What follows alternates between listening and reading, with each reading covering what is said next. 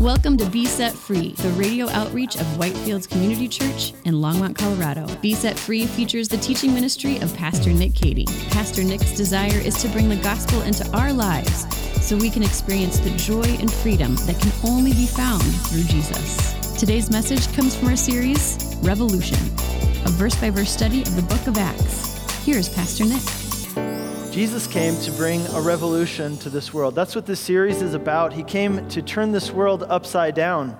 And here in the book of Acts, what we're reading about is the story of how this revolution, which Jesus began, how in the generation following it spread throughout the whole world. And even to this day, we know that it continues to spread.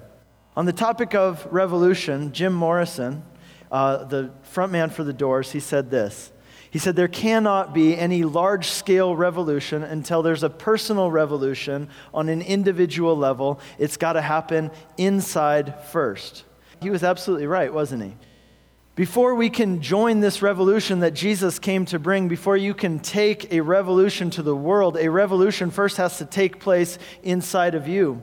Be- before you can turn the world upside down, your world has got to get turned upside down first.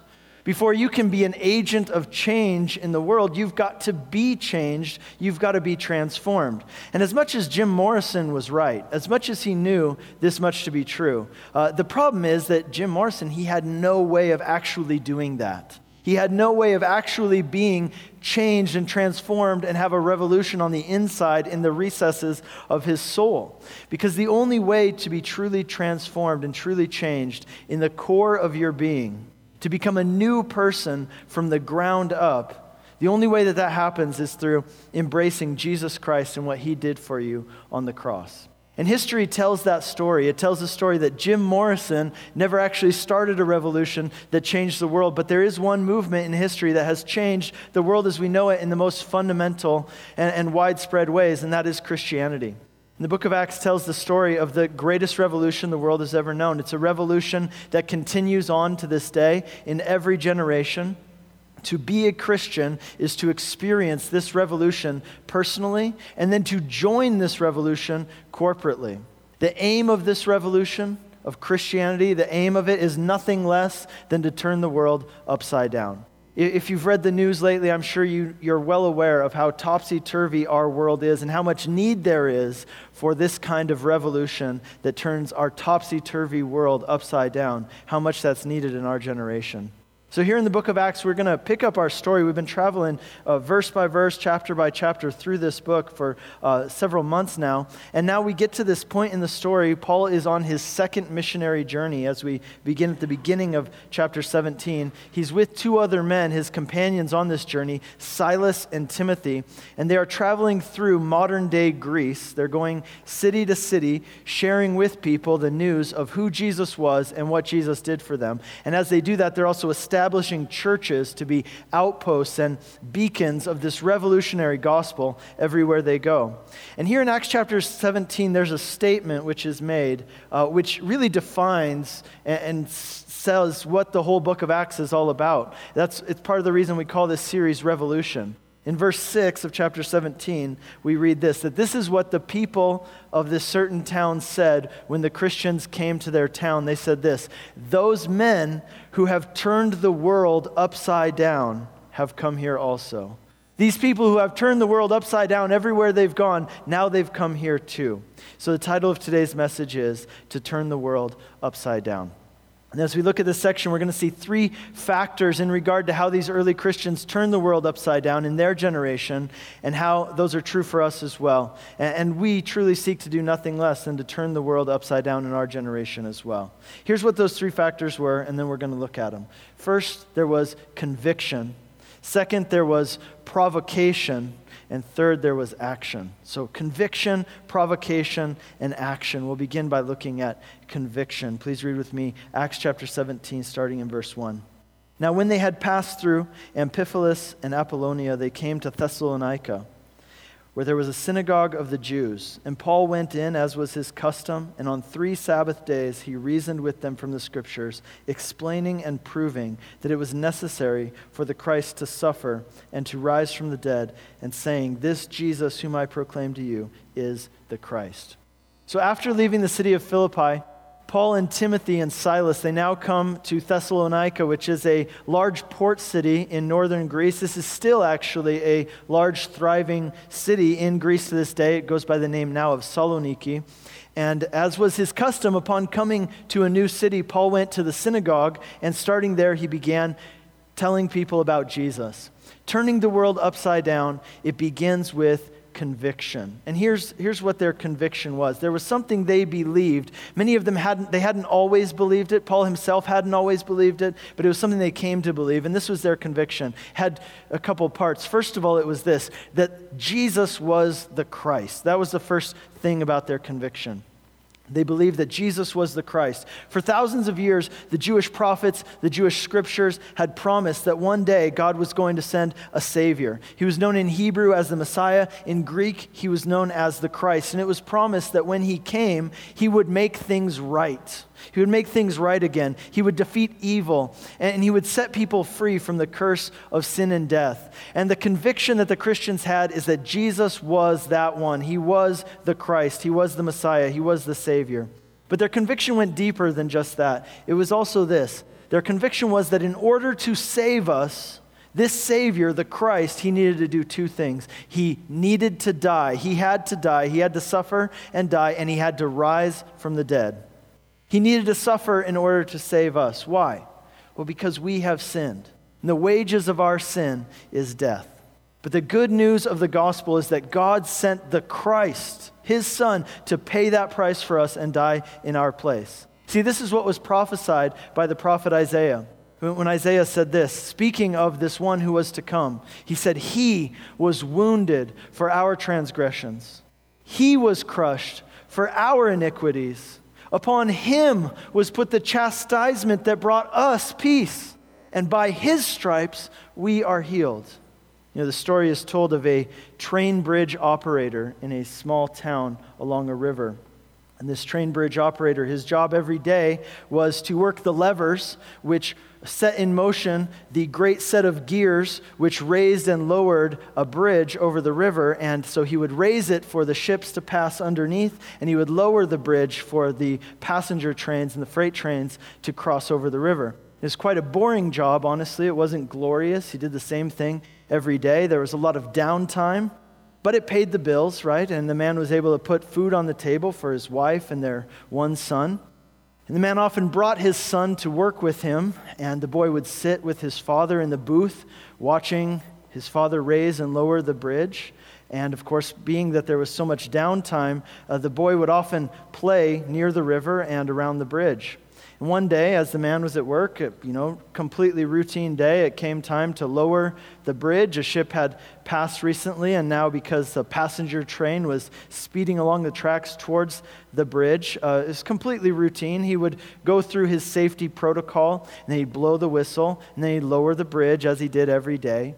But as he went through his safety protocol that day, the, the bridge operator saw something, something that horrified him, something that made his heart freeze inside his chest. And that was that he, as he looked down upon the gears that moved the bridge, he noticed that his son was climbing on those gears, uh, which he was supposed to move to lower the bridge. And so he yelled down to his son to get his attention, but his son couldn't hear him. And there he is now faced with this horrific decision. What do you do?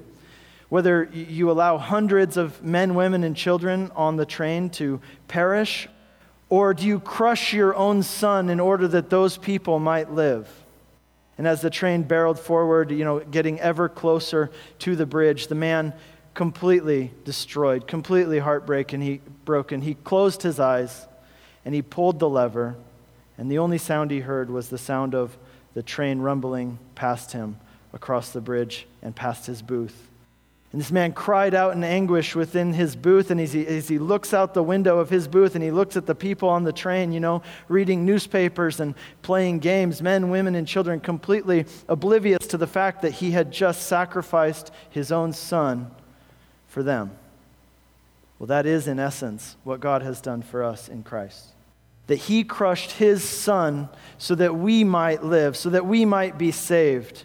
The Christ had to suffer and die. He had to. Why? He had to so that we could be saved. Jesus took our place in death so that we could take his place in life, and he did it out of love. That's the beauty of it. But that's not the end of the story. See, the death of Jesus, it isn't a tragedy, it's a victory because after dying for our sins, Jesus also rose from the dead. And having defeated death, having defeated evil, not only to take our sins away, but to set us free from the curse of death and to make it able for us to be with him for eternity. So, this was the conviction that these Christians had. Their conviction was that the Christ had to die. He had to suffer. He had to die in our place so that we could be saved. It was the only way. And he had to rise from the dead so that we could join him in everlasting life. These Christians who turned the world upside down, it all began with a conviction. That was the baseline for it. A belief about their nature, about their destiny, and about what Jesus had done to change their destiny. But beyond just having a conviction, the next aspect of how these early Christians changed the world was this they had provocation. Go down with me to verse 16. We're going to skip ahead a little bit uh, to verse 16. It says this When Paul came to Athens, that's where he's going to go in a couple cities from now. We'll, we'll catch up in a minute. When Paul came to Athens and he was waiting for Silas and Timothy to join him, read this his spirit was provoked within him as he saw that the city was full of idols. You've been listening to a message by Pastor Nick Cady of Whitefields Community Church in Longmont, Colorado. We'll get back to the remainder of this message in a moment. We are open for in-person worship on Sunday mornings with services at 8, 9:30, and 11 a.m. Come grow with us on Sunday mornings, online or in person at 8, 9:30, and 11 a.m. Now, back to Pastor Nick with the remainder of today's message. Something happened to Paul when he was in Athens. It was something that had happened to him not only there in Athens, it was something that had not only happened to him, this was something that happened to many Christians, and not only there, but in every place where they went.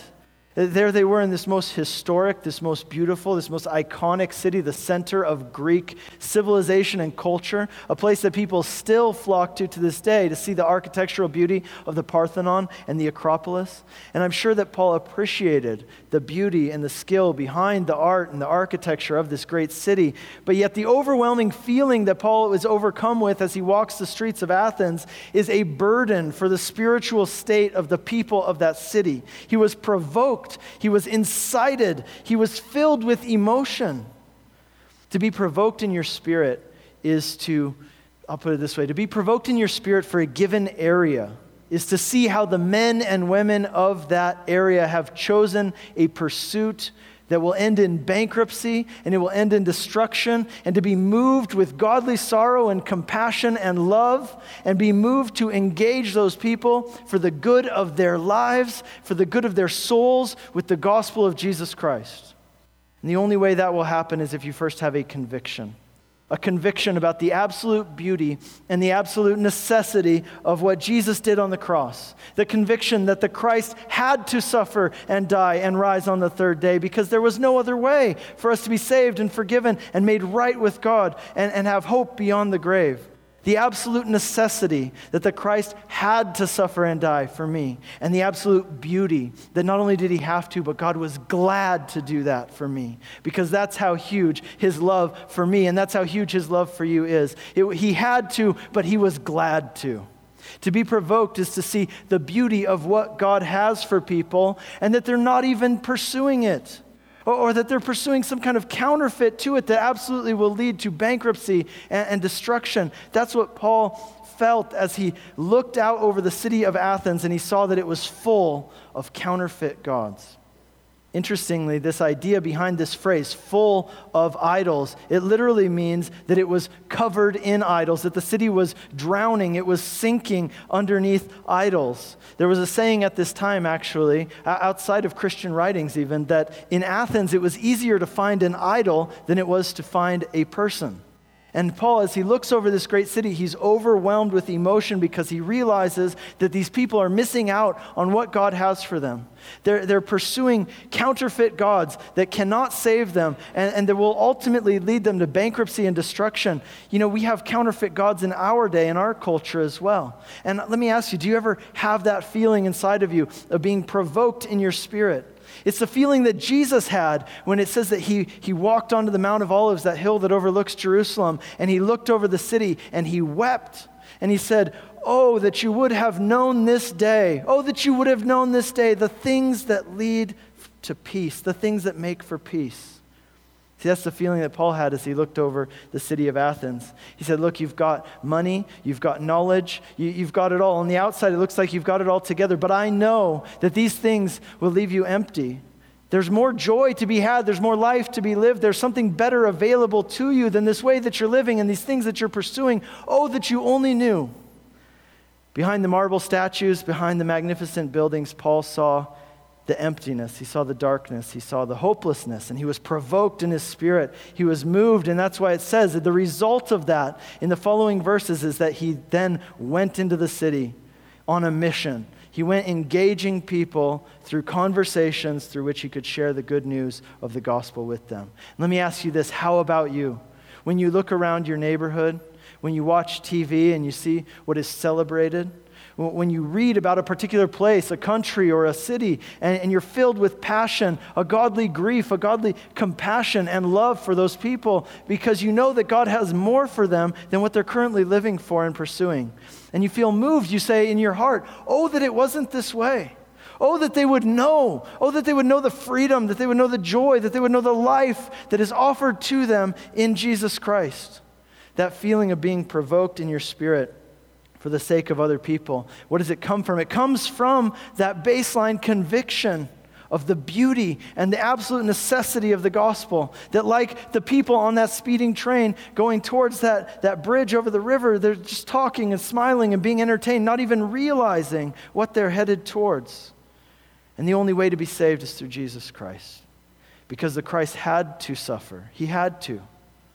And the good news is that he did.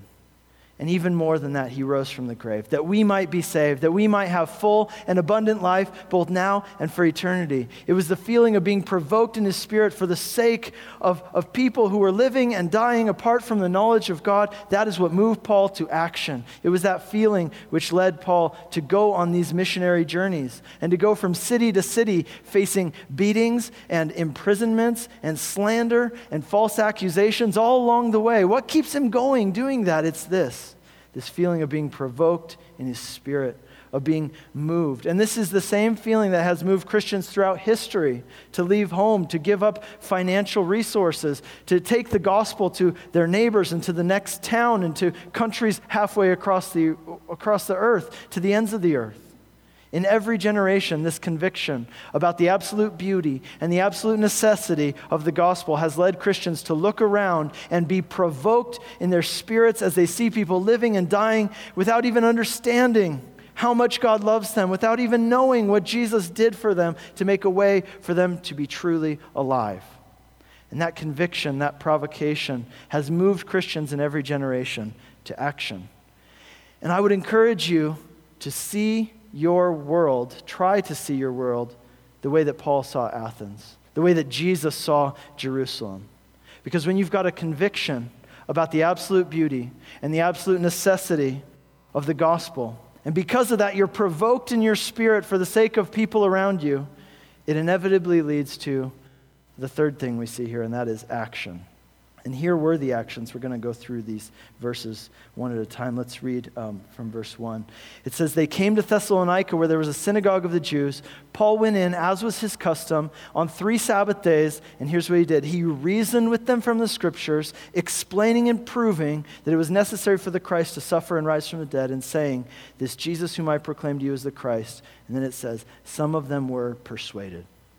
There are three words that I want to draw your attention to because we're talking about actions. What are the actions that Paul was driven to? Three words that, that tell us what these actions were through which the early Christians turned the world upside down. First of all, it says that they reasoned. Second, they explained. And third, they persuaded. Now, think about each of these words. They're actually very uh, you know, pretty profound. The Greek word here that's translated reasoned is the same word from which we get our English word dialogue. So here's what Paul would do. He'd come into a place and he'd say, Let's dialogue. Let's have a conversation. Let's talk. What, what, about this? What about that? Why don't you tell me what you think about this, and then I'll tell you what I think about it? It was a dialogue, it was a discussion, a conversation, but that's not all. It says next that he explained. And that in Greek, that word explain, it literally means to open up. And, and that's what we hope to do here every Sunday at Whitefields. I hope to open up the scriptures and explain what they teach. Here's what it says. Let's look at it and let's understand it together. And there, so there was dialogue, then there was explanation, opening the scriptures, explaining what the scriptures state. But that wasn't all. After the dialogue, after the explanation, came one more thing, and that was persuasion. He sought to persuade them. He said, Okay, I've explained it, we've dialogued, but now I'm going to try to persuade you. I want you to change your mind about Jesus. I want you to, to make a decision. And what was he trying to persuade them of? Well, of course, the same as usual who Jesus was and what he did for them. Now, someone might say, Isn't it a bit presumptuous? To go around all the time trying to persuade people to believe what you believe. I think that a lot of people here, especially where we live, they look at Christianity and they say, you know, that is a nice religion with a lot of nice teachings, right? I love the community aspect and I, I respect the family values and I, I love the idea of loving your enemies and, and putting other people before yourself. Those are all good things, you know, but the one part about Christianity that is really hard for me is this it's just so narrow, right? And why are you always trying to convert people to what you believe? See, in our society, it's considered arrogant to claim that you know the truth and that other people should believe what you believe. But imagine this imagine someone you love, and you see in that person the symptoms of a sickness which you used to have. And you know that that sickness is life threatening, and you know what had to be done in your life in order to heal you from it, but this person doesn't recognize that they're sick. They don't even think anything is wrong at all. And so, what would you do? Well, you would start out by telling them about your experience, dialoguing with them, explaining, and then what would you do? You would try to persuade them. You, would dialogue with them, you would explain, and then you, you would finally try to persuade them. See, that's what evangelism is. It's about caring for someone and knowing the truth about their condition, their condition and knowing the truth about how they can be cured. That's what evangelism is all about. When you have the truth and you have love, when those two meet, you cannot help but be a person on a mission. If you have truth but you don't care about other people, then there is no mission. If you care about other people, but you don't have the truth that's needed to help them, then there is no mission. But when you have love and truth, and when those two collide, mission is the result. When you have both of those together, you have to be a person on mission. And that's exactly what Christians have love for people and truth conviction and provocation, and therefore we can't help but be moved to action. And so we read in verse 4 that some of them were persuaded and they joined Paul and Silas, as did a many of the devout Greeks and not a few of the leading women. See, this is the beginning of the church in Thessalonica. This is the same church to which Paul later writes the New Testament letters of 1st and 2nd Thessalonians. But their time there in Thessalonica, it wasn't uh, without difficulty, it wasn't without opposition. We read in verse 5. But the Jews became jealous, and taking some wicked men of the rabble, they formed a mob, set the city in an uproar, and attacked the house of Jason, seeking to bring them out of the crowd. And when they could not find them, they dragged Jason and some of the brothers before the city, uh, the city authorities, shouting, These men who have turned the world upside down have come here also. What these people in, in Thessalonica said about the Christians was, was really a wonderful compliment. It was really an incredible testimony to the effectiveness of their work. They had turned the world upside down, they had radically impacted the world so that wherever they went, things were different than before. I'm sure that when Paul and the other Christians, they heard that this is what people were saying about them, this is the reputation they had earned, that they, they were people who turned the world upside down, they must have said, Wow, do you really think so? Because that's exactly what we were trying to do. You see, the thing with these people in Thessalonica and, and people in other places is that they assumed that the way things are, that the world is right side up to begin with. They thought the norms of their society were normal. But just like in our society, there are many things that are considered normal, which, which in fact are not normal at all. There are things which our society says are normal, but they're upside down. They may be normal in society, but that doesn't mean they're right. It doesn't mean that they're good. And so to turn a topsy turvy world upside down is to do what? It's to make it right side up. See, Jesus taught values, Jesus taught principles that were completely upside down to the way that people naturally tend to think. In teaching us to love our enemies and pray for those who persecute us, he's saying something that's completely backwards, something that's completely upside down to the normal way that people think. You've been listening to Be Set Free, the radio outreach of Whitefields Community Church in Longmont, Colorado. We have three in-person services on Sunday mornings at 8, 9.30, and 11 a.m. And our 9.30 and 11 services are live streamed on our website for those who would like to worship with us online. We are located just east of County Line Road and Highway 119 at 2950 Colorful Avenue in Longmont. For more information or to hear other messages from Pastor Nick, Visit us online at whitefieldschurch.com. Be Set Free is a listener supported program.